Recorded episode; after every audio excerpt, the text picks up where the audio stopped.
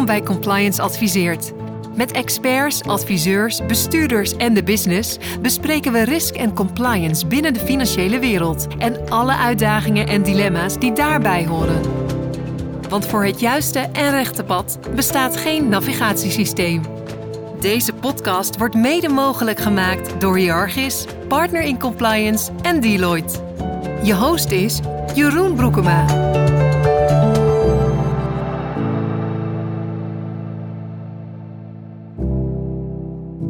Dag luisteraars, welkom bij een nieuwe aflevering van Compliance Adviseert. Leuk dat je luistert. We gaan het vandaag hebben over data. En dan gaan we het hebben specifiek over kansen en bedreigingen in het hypothekendomein. En ik ga dit onderwerp behandelen met twee hele leuke gasten. Dat is allereerst Auke Dirkmaat. Hij is de Chief Commercial Officer van Hiargis. En daarnaast met Maartje van der Veen. En zij is Chief Data Officer bij ABN AMRO Hypotheken.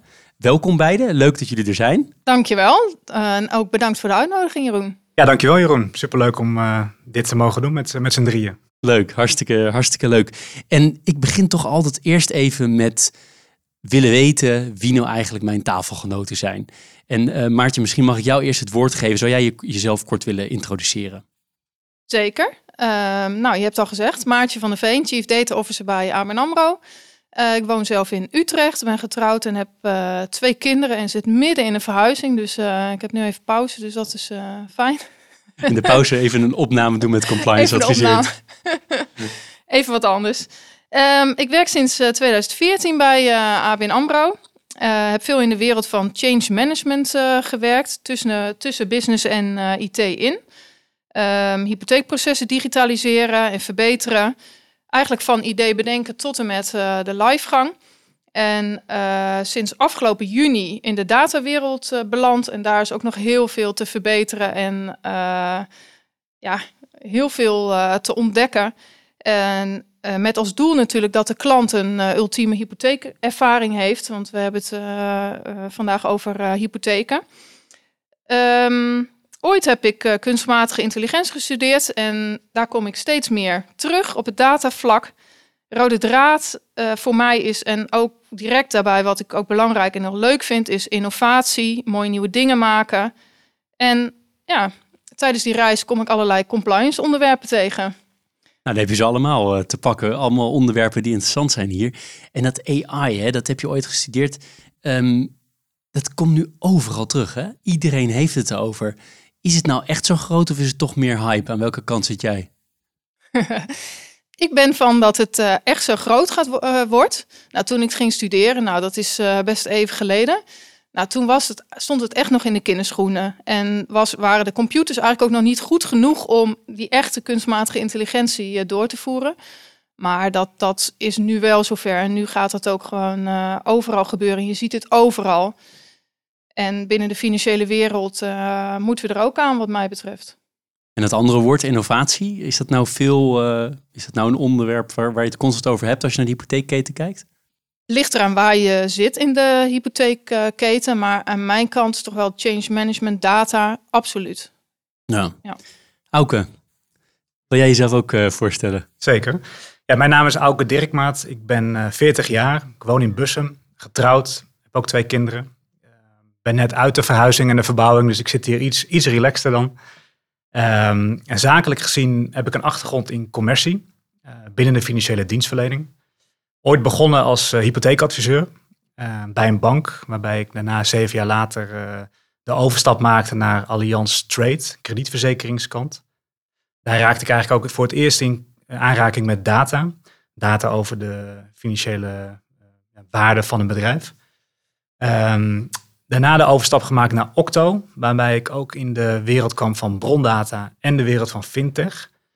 Daar de mede verantwoordelijk geweest voor de afdeling sales. Ehm, dat ook echt opgebouwd van start-up naar richting de skill-up kant. Waarbij ik uh, Maatje ook nog uh, heb leren kennen en nu weer uh, samen, samen ben. Um, en sinds vier maanden, eigenlijk eind vorig jaar, de overstap gemaakt naar het bedrijf Hiargis.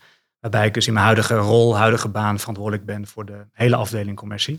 Ik zeg altijd de hele customer face kant, dus van support, delivery, sales en alles. Ja, de hele commerciële en customer-facing kant.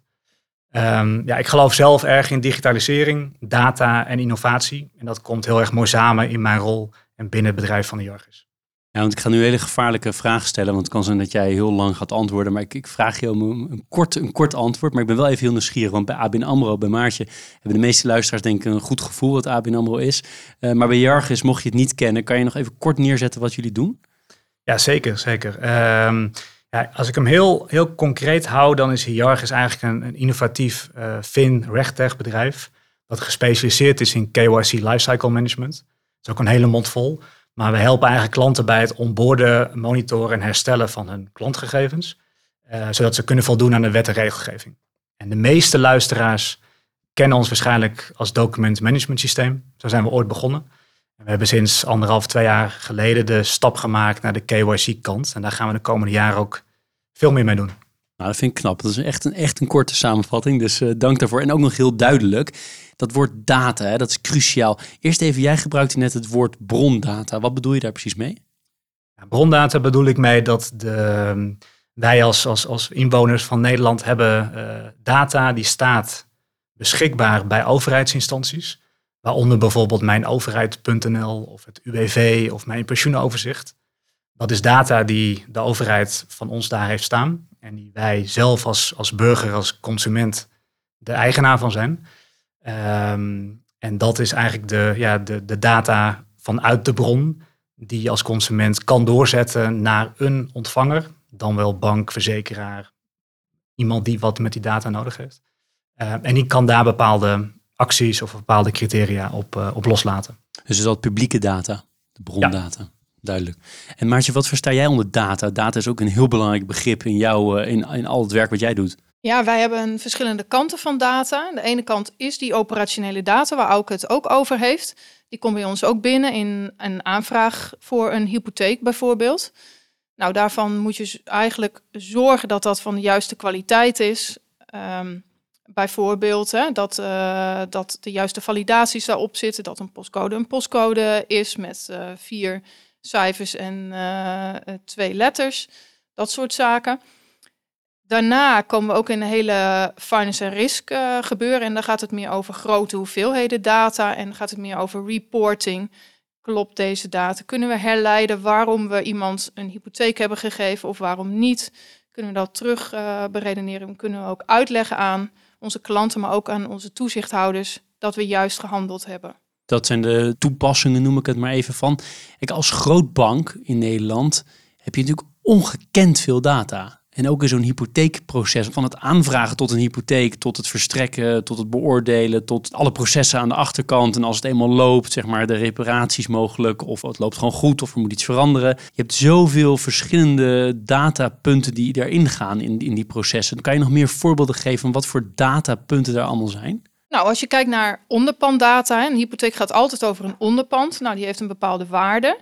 Krijgen wij bijvoorbeeld vanuit het kadaster krijgen wij uh, onderpandwaardes door. Maar ook bij het verstrekken van een hypotheek krijg je een taxatiewaarde door. Nou, die kun je met elkaar vergelijken. Dan kun je een oordeel op basis daarvan kun je een oordeel geven. Maar we hebben bijvoorbeeld ook um, heel veel klimaatdata. Dus die onderpanden die bij ons in de boeken staan, ja, hebben die bijvoorbeeld paalrot? Is er risico op uh, overstroming? Dat soort zaken. Dat zijn allemaal datapunten die we hebben. Um, die waarde van de onderpanden uh, is één kant, maar ook bijvoorbeeld het inkomen van een persoon is ook bij ons heel belangrijk. Hè? Want op basis daarvan krijg je ook uh, een, wel of niet een hypotheek verstrekt. Nou, die inkomensdata. En daar is ook bijvoorbeeld een link met Hiargis. Die hebben wij ook bijvoorbeeld nodig in het aflosvrije dossier. Om te bepalen of een hypotheek risicovol is of niet risicovol ja, heb je onder andere die inkomensdata nodig, maar dan moet je die wel hebben. Duidelijk. En als ik een hypotheek aan, nou ja, het is alweer eventjes geleden, maar een hypotheek aanvraag, heb ik al het gevoel, toen in ieder geval, en nu laatst ook weer wat er zien, dat je ontzettend veel dingen moet brengen naar in mijn geval hypotheekadviseur. Uh, ongelooflijke stapels documenten. Ik weet dat ik een mapje op mijn computer had gemaakt. Ik geloof 22 documenten of zo moest mm -hmm. aanleveren. Mm -hmm. Wordt dat nou minder in de loop der tijd? Ik ben er echt van overtuigd dat dat minder gaat worden, maar we moeten wel een beetje geduld hebben. En dan kom ik terug op waar ook het net over had, die brondata. die moeten we daarvoor gaan inzetten. En dit is ook precies waar een van de dingen die ik dus zo leuk vind in het hier uh, processen verbeteren, digitaliseren, maar dan ook direct het voor de klant beter maken. En dit is echt een van die pijnpunten, dat je zoveel documenten moet aanleveren, maar ook dat op dat moment dat je die documenten moet aanleveren, dat de klanttevredenheid dan heel erg naar beneden gaat. En dat komt omdat een klant dan in onzekerheid raakt, want die weet niet hoe het ermee staat met zijn hypotheek, of hij nou alles genoeg heeft aangeleverd of niet. En uh, wat ik dus heel graag zou willen, is dat we dus die brondata, waar ook het over had, dus data van mijn overheid, van mijn pensioenoverzicht, van de UWV, die gebruiken in plaats van die documenten. Dan, uh, kijk, normaal gesproken doe je een aanvraag via een bijvoorbeeld onafhankelijke adviseur. En daarna moet je het bewijs leveren voor die aanvraag. Maar stel dat je die brondata gebruikt, dat is al geverifieerde data. Dat betekent dat je die dus niet meer hoeft te bewijzen. Dat betekent dus ook dat dat proces veel sneller gaat. Het punt is alleen dat we daar nu nog niet zijn. En dat zijn het verschillende redenen. Eén, lang niet alle documenten zitten al in een bronsysteem. Denk aan bijvoorbeeld een echtscheidingsconvenant of nou, koopakte. Is er niet. Maar twee is, de hele hypotheekwereld gaat hiermee op zijn kop. Want de processen worden helemaal anders dan wat het nu is. Nu heb je heel erg ja, bepaalde protocollen waar we mee werken. Je doet een aanvraag, dan komt er een status terug, dan ga je bewijsstukken aanleveren. En dat stopt dan. Hè? Dan heb je gewoon een aanvraag en dat is gelijk alle geverifieerde data en dan ben je klaar. Dus en vanuit uh, beleid bijvoorbeeld moet je heel anders naar de zaken kijken. Die zijn gewend om het beleid te baseren op de documenten en wat daarin staat. Met data is anders. Het is ook nog eens spannend. Want wat krijg ik dat allemaal binnen aan data? En als dat meer data is dan in die documenten staat, dan moet ik daar bijvoorbeeld iets mee. Dat is spannend. Um, heeft die klant wel toestemming gegeven? Dan kom je allemaal in dat soort zaken. En dat maakt dat het ingewikkeld wordt. En als laatste waarom het ingewikkeld is, is ook nog eens dat de hele hypotheekketen daarin mee moet gaan. Dus ook bijvoorbeeld de onafhankelijke adviseurs. Die moeten allemaal het voordeel inzien van uh, dit traject. En dan pas gaat het echt vliegen. Dus het duurt even. Maar het gaat dus wel gebeuren. Uiteindelijk, het kost tijd, zeg jij, maar uiteindelijk wordt er, gaat er steeds meer brondata gebruikt worden en wordt het steeds digitaler. Dat is wel de conclusie. Dat is mijn conclusie wel, zeker. Ja, misschien daar een aanvulling op wat, wat je ook ziet afgelopen jaren in de markt op, op dit onderdeel, is dat, uh, als je dan kijkt naar het, het, het woord compliance, is dat een gemiddelde geldverstrekker, dan wel adviseur, uh, dan wel de burger met de driehoeksverhouding, data en compliance is altijd wel spannend. Uh, een, een, consument vindt het spannend om zijn data door te sturen naar iemand die die data nodig heeft. Of het nou via een bron is of via een document. Uh, want wat gebeurt er aan de achterkant met de ontvangen data? En ja, wat, wat, wat gebeurt er niet mee? En dat blijft altijd wel een beetje een, uh, een balans die, die nooit helemaal, ja, die in balans moet blijven. En die naar mijn mening nu een beetje uit balans is. Um, en dat is denk ik de optimale stip op de horizon waar we met z'n allen misschien wel naartoe willen. hoe lang dat nog duurt, ben altijd vrij ambitieus. En misschien uh, hopelijk over vijf jaar. Maar als ik heel reëel ben, praten we denk ik pas over tien jaar dat we echt 100% alles kunnen gaan doen op basis van data. En dat de hele documenten bijvoorbeeld niet meer bestaan of in kleine mate. En dat is natuurlijk ook een onderdeel wat Hiargis doet. Maar de, de combinatie van brondata en documenten. En daar dingen uithalen Ehm, ja, dat is een fase waar we nu met z'n allen in zitten. En daar is een bank, of maar ook een toezichthouder, natuurlijk een hele belangrijke partij in om daar ook een acceleratie in te maken.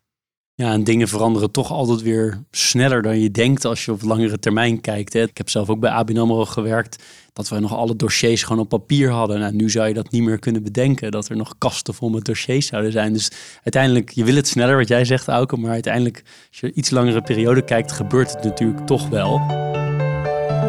Dit is Compliance Adviseert.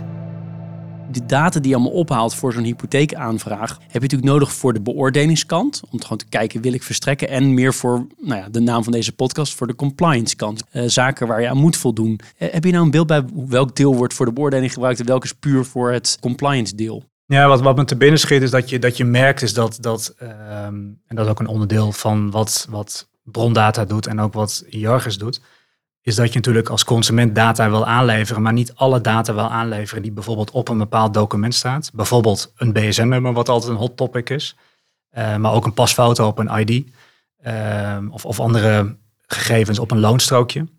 Ehm, dus je wil eigenlijk alleen aanleveren wat nodig is voor de acceptatie van een hypotheek. Zodat aan de achterkant qua uh, regulatory dat de compliance officer of de acceptant van de bank ook qua snelheid en qua minder heen en weer met zijn documenten hoeft te, uh, te schakelen met zijn klant. Om dat proces ook sneller en, en ook ja, veiliger en makkelijker te maken. Um, dus dat is, dat is wel iets waar ik twee kanten op zie gaan. Aan de andere kant is het ook wel um, een beetje gelijk. Want als ik bijvoorbeeld kijk naar hè, uh, wetgeving op bijvoorbeeld EBA-LOM, daarin staat toch wel steeds meer data die je ook al bij het aanvraagproces moet verzamelen. Dat is dan wellicht niet direct nodig voor de acceptatie van de aanvraag, want daar is uiteindelijk helemaal niet zo heel veel data voor nodig. Maar je moet wel best wel veel gegevens over een klant en over allerlei adviezen die die heeft gehad, bijvoorbeeld al, moet je al bewaren. En waar wij bijvoorbeeld nu mee bezig zijn, is om te zorgen dat, dat we die data al heel goed opslaan. En wat, wat ik net ook een beetje bedoelde, dat je een soort audit trail kunt uh, gaan regelen. Zodat uh, mocht een toezichthouder bijvoorbeeld informatie hierover vragen, dan kun je wel uh, weten dat je het goed op orde hebt. Maar dat we dat dan ook heel snel kunnen regelen, omdat we dit ook allemaal op hebben geslagen. Ja, ik kan me, kan me voorstellen. Ik kan me ook voorstellen als je je klant al nog beter kent op allerlei vlakken, dat je ook makkelijker weer iets anders kan organiseren op het moment dat er iets speelt. Nou, het is dus twee kanten op. Dus uh, als je je data, zeg maar even op orde, noem ik dat altijd. Hè? Dus als je bijvoorbeeld één klantbeeld hebt op één plek, één onderpandbeeld, één contractbeeld dan in een hypotheekgeval, dan kun je één richting toezichthouder en alle verplichtingen die je hebt, ben je veel sneller klaar, maar ben je ook gewoon veel overtuigender. En twee, commercieel en ook voor um, ja, klant, uh, richting klant, kun je beter voldoen aan de wensen van de klant. Want je weet veel beter wat een klant wel of niet wil. Want je hoeft niet de ene week te bellen voor een KYC-dossier en de volgende week voor het aflosvrije dossier.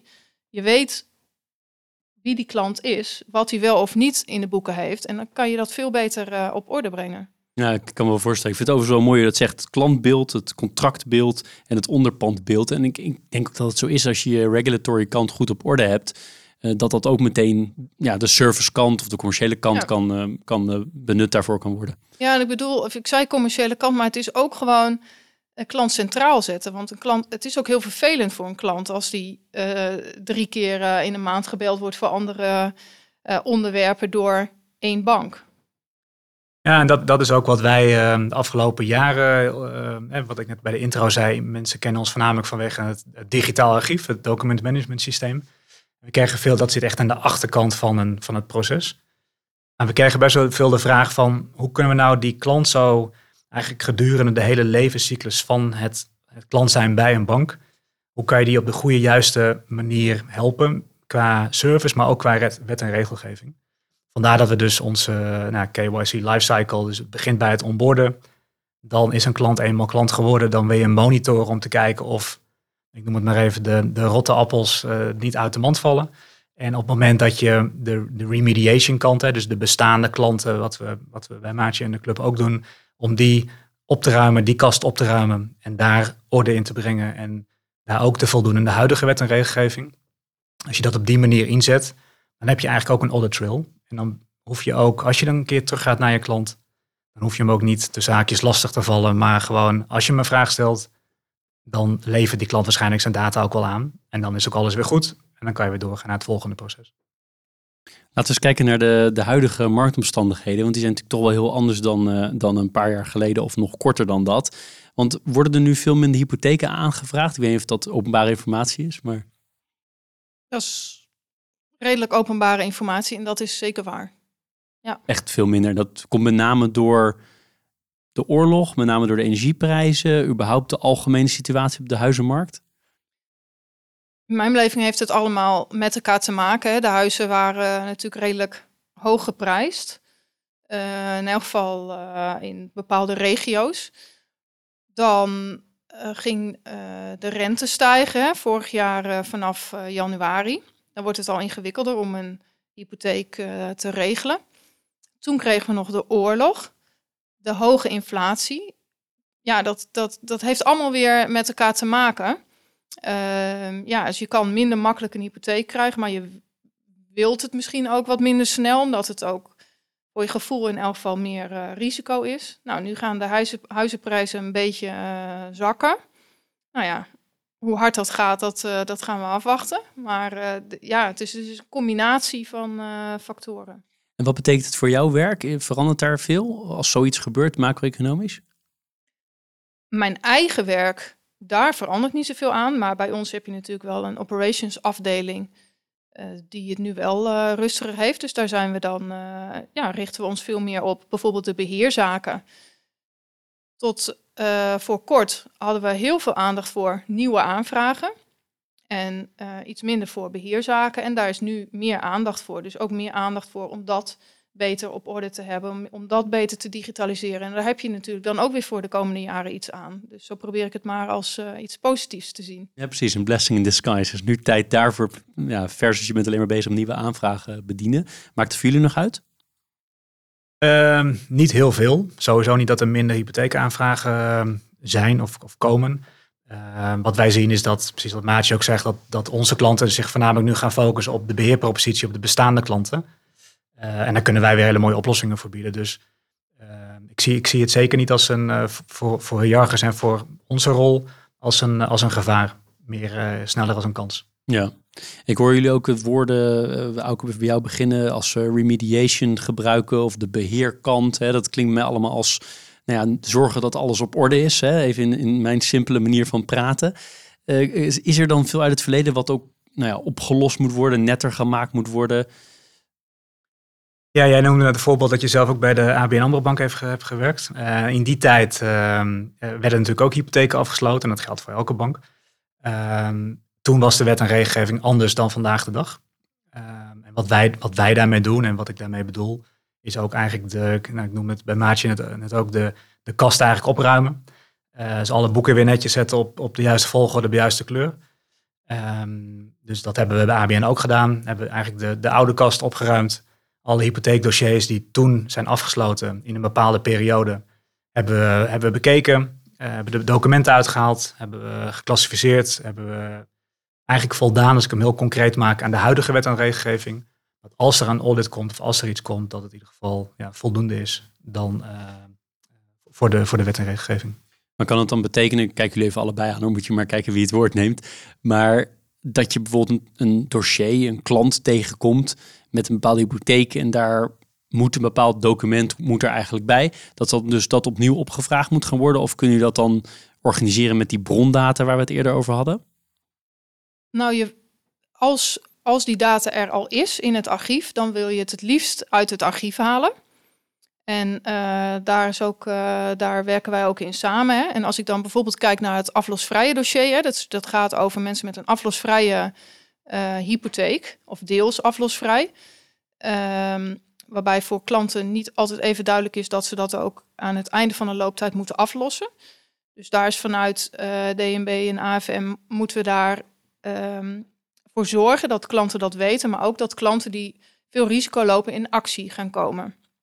En bijvoorbeeld uh, op een andere manier zorgen dat ze dat geld uh, op het juiste moment hebben.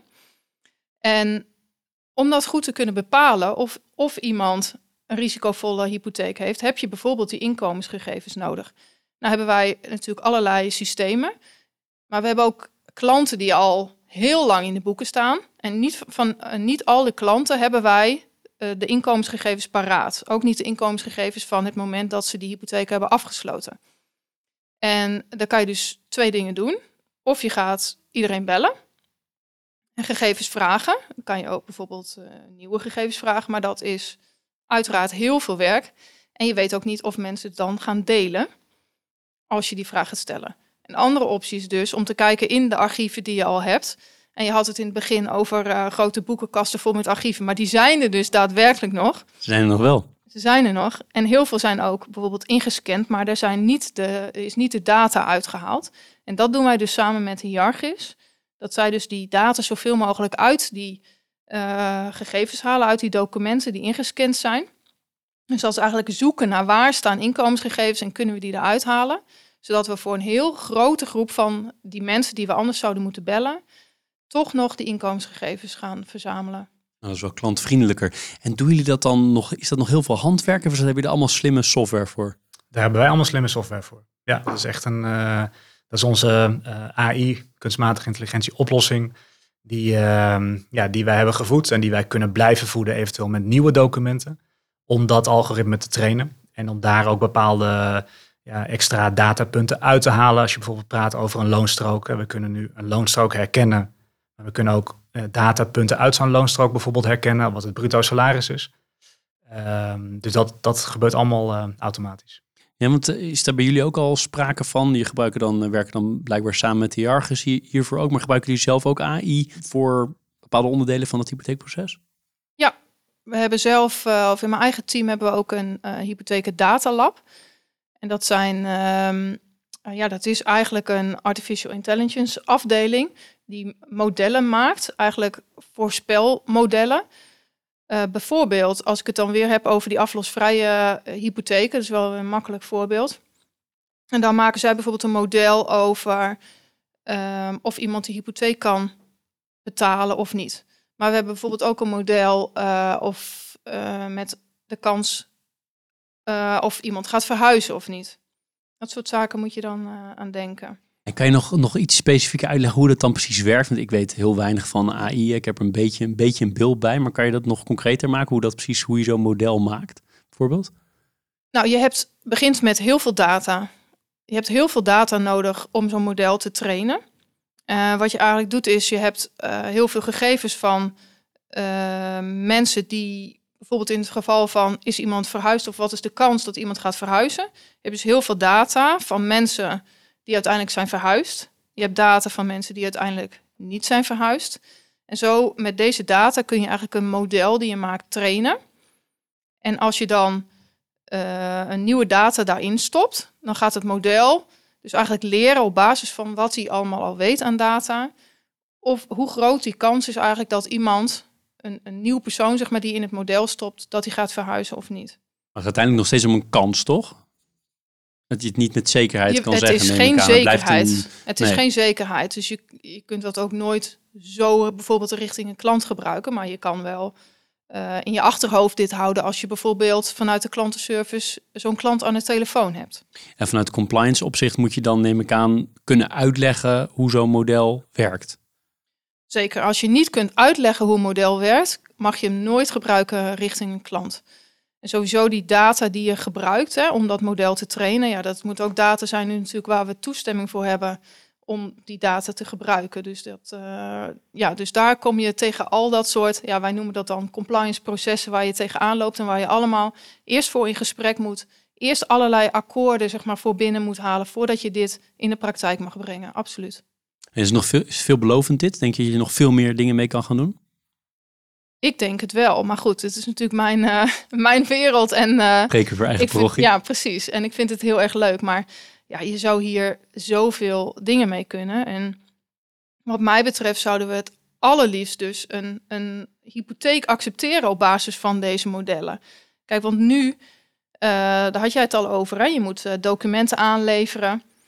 En die regels die je nu hebt, die gelden voor iedereen hetzelfde. Dus stel, uh, uh, wij verdienen evenveel en uh, ik gooi het uh, zeg maar even over de balken. Dus ik ga elke dag uit eten en, en jij bent een goede spaarder. Dan gelden voor ons allebei dezelfde regels. Terwijl als je eigenlijk daarnaar kijkt, nou echt naar die data kijkt, dan zou je beter jou een hypotheek kunnen geven dan mij. En dit soort dingen zou echt, wat mij betreft, heel mooi zijn als we dat uiteindelijk zouden kunnen. Maar daar, daar zijn we ook nog lang niet, want dan moeten we ook met, nou, ik denk met alle, alle geldverstrekkers in gesprek met de toezichthouders om hier uh, een stap in te gaan uh, zetten. Ja, en ook hoe ver die klant, in dit geval ik, die misschien heel zuinig is blijkbaar, uh, in dit voorbeeld in ieder geval, uh, ook bereid zijn om dat met te willen delen. Ja, maar misschien ja. wil ik dat wel als ik weet dat daar wat tegenover staat. Misschien ook niet. Ik kan voorstellen dat inderdaad heel veel haken en, uh, en, ogen aan zitten. Ik ben ook wel benieuwd, uh, Auke, om jou te vragen. Jullie gebruiken dus die AI-modellen. Je voeden die natuurlijk met ongelooflijk veel informatie. Maar ik neem aan dat die informatie, als je bij de ene bank werkt en dan bij de andere, dat dat niet allemaal gedeeld wordt met elkaar. Uh, dat klopt, dat klopt. Maar de documenten aan zich, uh, om een concreet voorbeeld te geven, we hebben nu 24, 25 documenten in het hypotheekproces. Wat wij kunnen herkennen, wat we kunnen uitlezen, wat we, wat we weten. en dat is een, een, een loonstrook is een loonstrook. Een kopie paspoort is een kopie paspoort. Um, maar we hebben ook een aantal internationale klanten. Dus we zijn nu ook het model aan het trainen om bijvoorbeeld buitenlandse uh, paspoorten of ID-bewijzen te, te herkennen. Um, maar het document aan zich is voor de Nederlandse markt hetzelfde. Het is alleen de vraag hoe gaat onze klant, de bank, financiële instellingen mee om? En wat wil die eruit halen? Je luistert naar Compliance Adviseert. Wat kun je nou eigenlijk allemaal met al die data? Hè? Je kan het dus heel duidelijk, dat blijkt denk ik uit dit gesprek uh, heel helder, kan je het inzetten om uh, je dossiers op orde te hebben, om te voldoen aan uh, compliance, wet en regelgeving. Kan je het ook nog voor andere dingen inzetten? Ik kan het zeker ehm, eigenlijk op de drie punten die ik net aangaf. Hè, dus ook echt aan de voorkant, aan de onboardingkant. Um, je ziet, ondanks dat de hypothekenmarkt, zeg maar qua aantallen, qua onboarding wat minder is, is dat de, de geldverstrekkers, en daar ja, daar kunnen wij een, mooie dienst in bewijzen, in geven. Is dat als je een onboarding doet van een klant, dat je eigenlijk ook zo min mogelijk kosten en tijd daaraan wil besteden. En als die klant helemaal klant is, dat je hem ook weet, oké, dit is mijn gezonde klant. Uh, en die is, die is geschiend en die uh, voldoet aan de wet en regelgeving. Uh, dus dat is iets wat, ja, wat zeker kan gebeuren. Um, en, dan, en, en, en het, ja, het monitoren van die klant gedurende het hele proces. Ja, en commercieel? Kan je het op die manier... Ik, bedoel, ik kan me voorstellen dat je het zeker daarvoor kan inzetten, maar dat is ook de vraag of je dat moet willen natuurlijk. Ja, commercieel gezien um, kan, je, kan, je er zeker, uh, kan je er zeker wat mee. Omdat je... De meeste geldverstrekkers en de meeste bedrijven willen zo efficiënt en zo effectief mogelijk alles, uh, alles bewerken en alles inregelen. Um, ik gaf altijd als voorbeeld van als je zoveel mogelijk klanten, zoveel mogelijk gesprekken hebt, dan wel van een bank, dan wel van een intermediair en je hebt tien gesprekken op een dag en er gaan er misschien acht niet door en twee wel, uh, is dat natuurlijk niet efficiënt werken. Terwijl als je er vijf doet en je weet van die vijf, oké, die zijn gewoon goed en die kan ik onboorden als klant, ja, dan heb je een veel beter proces en een veel betere uh, klantenbeheerpropositie en een veel betere onboarding kant. Dus op dat gebied denk ik dat je hem commercieel kan inzetten. Uh, plus, wat we net zeiden van het hele maatwerk, wat Maatje ook aangaf. Ik heb er zelf ook wel ervaring mee afgelopen jaren. Dat je ziet bijvoorbeeld de hele open banking of de hele PSD2 kant. Um, een consument is wel bereid om zijn data op banktransacties aan te leveren. Um, met het voorbeeld wat jullie net bespraken van de een spaart minder en de ander heeft een dure hobby of de ander heeft een, eh, een, misschien een, een, dure echtgenoot die heel veel uitgeeft. Uh, uiteindelijk op dit moment kan je nog steeds dezelfde hypotheek krijgen. Maar hoe mooi zou dat zijn als je dat toch meer maatwerk kan aanbieden. Alleen daarvoor zijn dus wel de geldverstrekkers en de wet- en regelgevers nodig en de toezichthouders om dat ook goed te doen. Daar is nog wel een win te halen, ook op commercieel gebied. Want je, Maartje gaf al aan hè, van, uh, dat je een groot fan bent van de inzet, uh, het inzetten van AI, natuurlijk met beperkingen. Maar welke, welke begrenzingen zijn er wat jou betreft aan? Welke beperkingen zitten eraan? Nou, voornamelijk dat je goed moet kunnen uitleggen aan een klant wat er gebeurt. Als je niet kunt uitleggen wat een model doet, hè, die uh, nou, zelflerend systeem bijvoorbeeld, uh, dan kan je het ook niet aan een klant uitleggen. En dan kan ik het ook niet aan een toezichthouder uitleggen wat er gebeurt. Dus dat is echt wel een grens.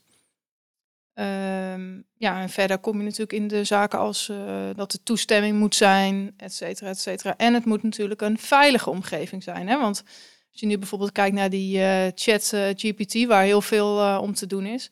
Ja, dat staat ergens in Amerika op een open omgeving. Ja, daar, daar kan je dan niet zoveel mee. Want dat, ja, dat is gewoon niet veilig. dat wil je ook niet voor je klanten. Nee, wat je volgens mij vooral niet wilt, tenminste dat zeg ik meer zelf als klant ook, dat ik het nog wel prima vind als mijn data, die ik allemaal overleg, gebruikt wordt bijvoorbeeld voor de hypotheekaanvraag. Maar als dat gekoppeld wordt aan het feit, er komt iets uit waaruit blijkt dat ik eigenlijk meer zou moeten betalen voor mijn verzekering, kijk, dan wordt het voor mij natuurlijk spannend. Want dan gaat het niet meer alleen maar over dat, maar dan gaat het over veel meer. En dat wil je volgens mij ook voorkomen, dat, dat je ook binnen die banken ook nog weer een soort Chinese walls hebt, dat dat niet zomaar gebruikt wordt voor dat soort doeleinden. Nou en, en nu mag dat natuurlijk ook niet, hè, maar het is wel een soort spanningsveld van, oké, als je dan wel iets meer wilt hè, op, uh, op datagebied, ja, dan loop je daar tegenaan. En ja, wat dat betreft zijn data en compliance mensen zijn af en toe een beetje bang voor elkaar. Hè? En, dan, uh, en dat is eigenlijk ook wel jammer, want dat betekent dus ook dat je samen lastig vooruit kunt. Terwijl ik dan toch wel hoop van, joh, als we nou veel meer gezamenlijk kijken naar hoe kunnen we het dan wel voor elkaar krijgen, dat beide partijen tevreden zijn, ja, dan zouden we in mijn beleving hele mooie dingen kunnen maken. En ik denk dat daar de middenweg met name zit in wat jij eerder zei, namelijk het begrijpen van wat je doet. Ik denk dat als je aan de compliance kant werkt, wil je vooral heel goed snappen en ook achteraf kunnen construeren hoe iets heeft plaatsgevonden. Maar dat is natuurlijk ook net alweer het, het spanningsveld, want bij AI gaan er ook niet mensen nadenken. Dus dat vind ik wel een heel boeiend onderwerp en heel veel ethische vragen, denk ik ook. Uh, volgens mij wil jij zeggen. Ja, misschien nog uh, wat me te binnen schiet, wat, ik ook zelf wel interessant vind, hoe dat nu de komende maanden, jaren gaat, uh, gaat verder gaat, is dat de data die vanuit de beheerpropositie, als een bankadviseur die data opvraagt, om bijvoorbeeld een extra document of een extra datapunt te checken, en er staat weer iets nieuws op, dan moet je daar ook wat mee doen. En dat is ook wel een soort van een angst die ik ook wel eens hoor bij een, bij een adviseur in brede zin. Ik, uh, ik vraag liever nog geen data op, want dan staat er weer iets extra's op en dan moet ik daar weer een, nieuw advies op gaan geven. En wie is dan verantwoordelijk binnen de geldstrekker, binnen de intermediair, om die actie te doen? Uh, vindt mijn klant dat wel leuk? Uh, wie is eigenaar van die data? ik zie opeens dat die, dat die man of vrouw gescheiden is, dan moet ik daar weer heel nieuw advies op gaan geven, als voorbeeld dat zijn wel dingen die, die nu ook weer de komende tijd opkomen. Uh, en dat vind ik ook een heel interessant iets om te kijken waar de markt daar naartoe gaat. Ja, als je vanuit klantperspectief kijkt, denk ik dat er weinig klanten zijn die zeggen: maak het maar langzamer, het proces. Hè? Eigenlijk wil iedereen instantly weten of hij een uh, hypotheek kan krijgen of een renteverhoging, verlaging of wat dan ook speelt. Kun je nou zeggen dat het langzamerhand steeds sneller gaat voor klanten? Ik denk van wel. Hè? En dan komen we weer terug in die uh, brondata waar we het eerder over hadden. Het, hè, we moeten een beetje geduld hebben nog een keer.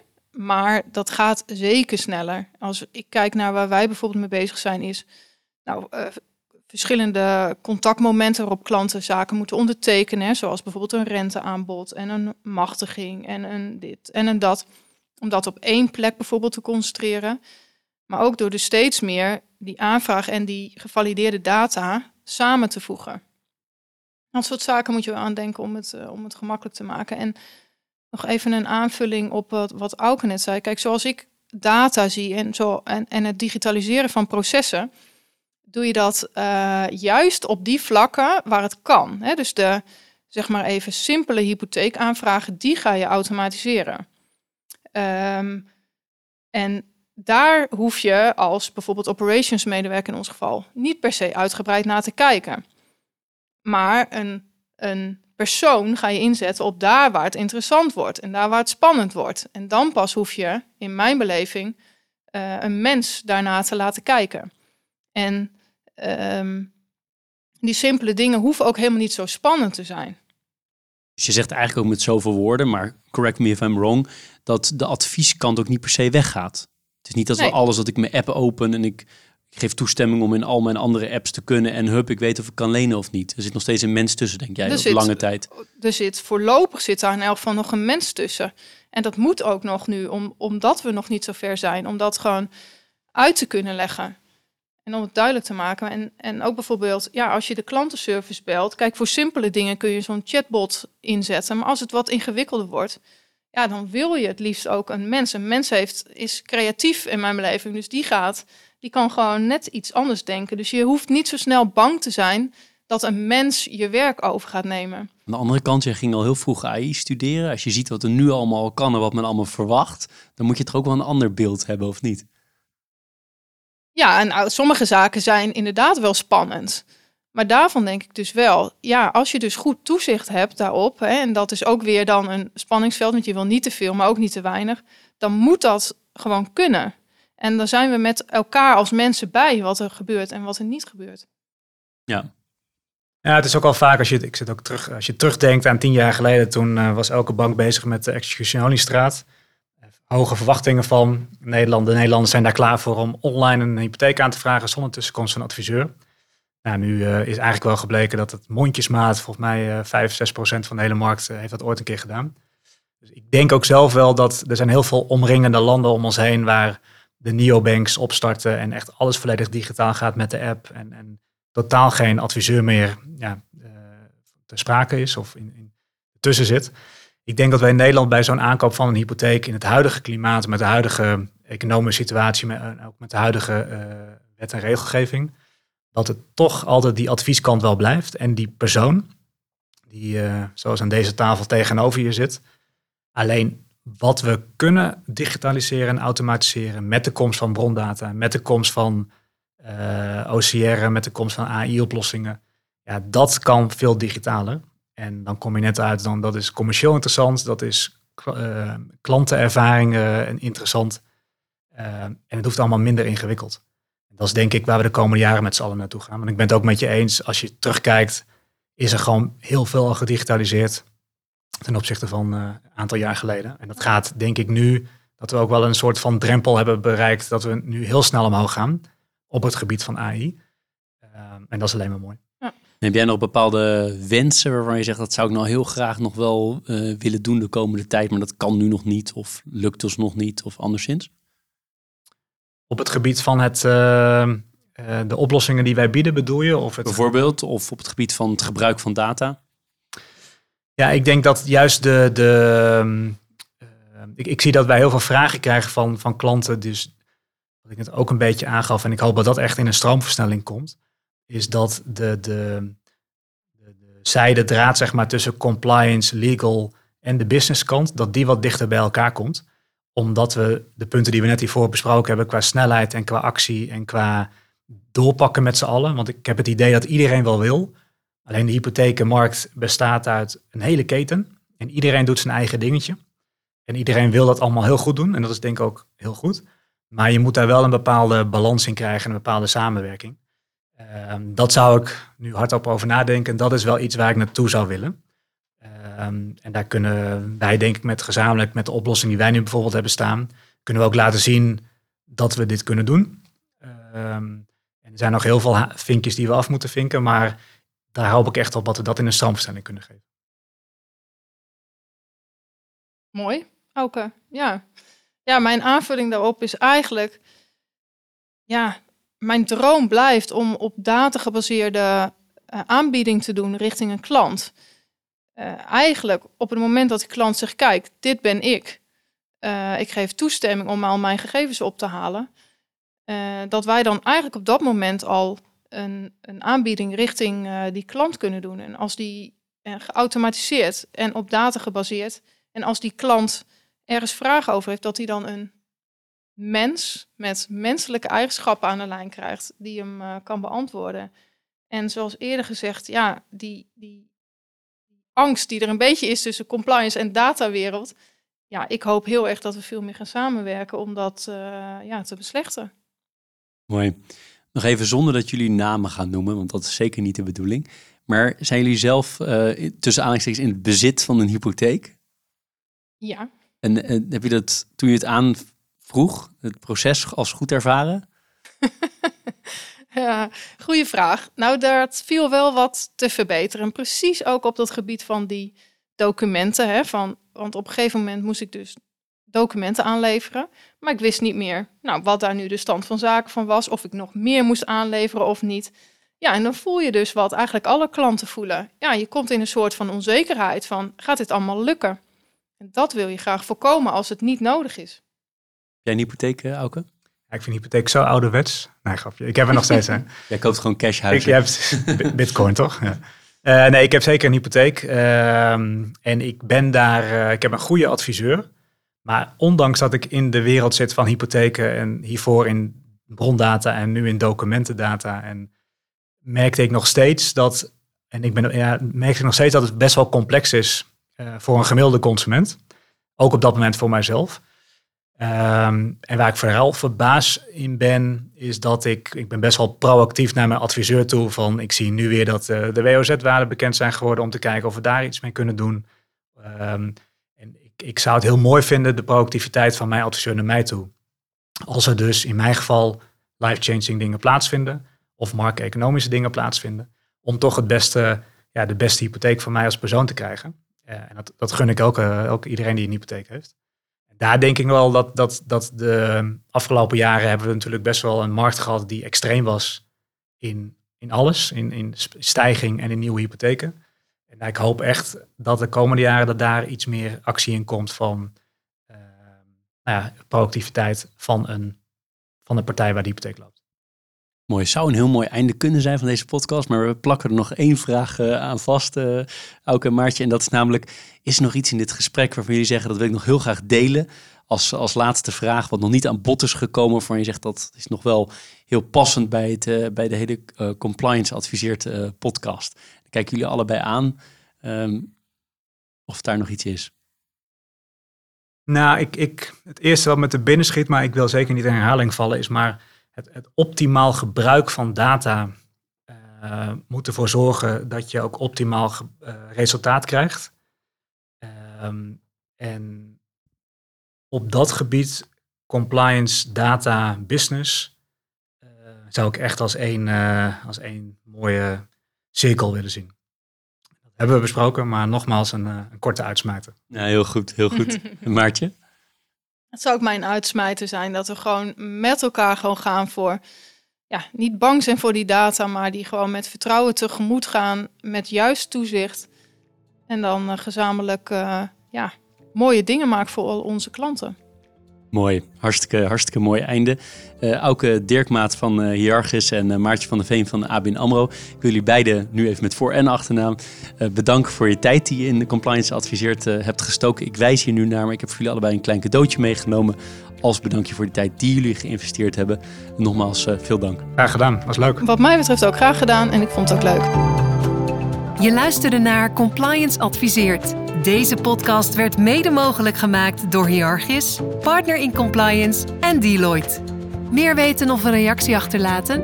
Dat kan op onze LinkedIn. Als je ons daar volgt, ben je bovendien altijd op de hoogte van nieuwe afleveringen. Natuurlijk zijn we je zeer dankbaar als je een review achterlaat en meer mensen vertelt over deze podcast. Vergeet ook niet te kijken naar de andere podcasts op ons kanaal. Er zit vast iets tussen dat je aanspreekt. Bedankt voor het luisteren.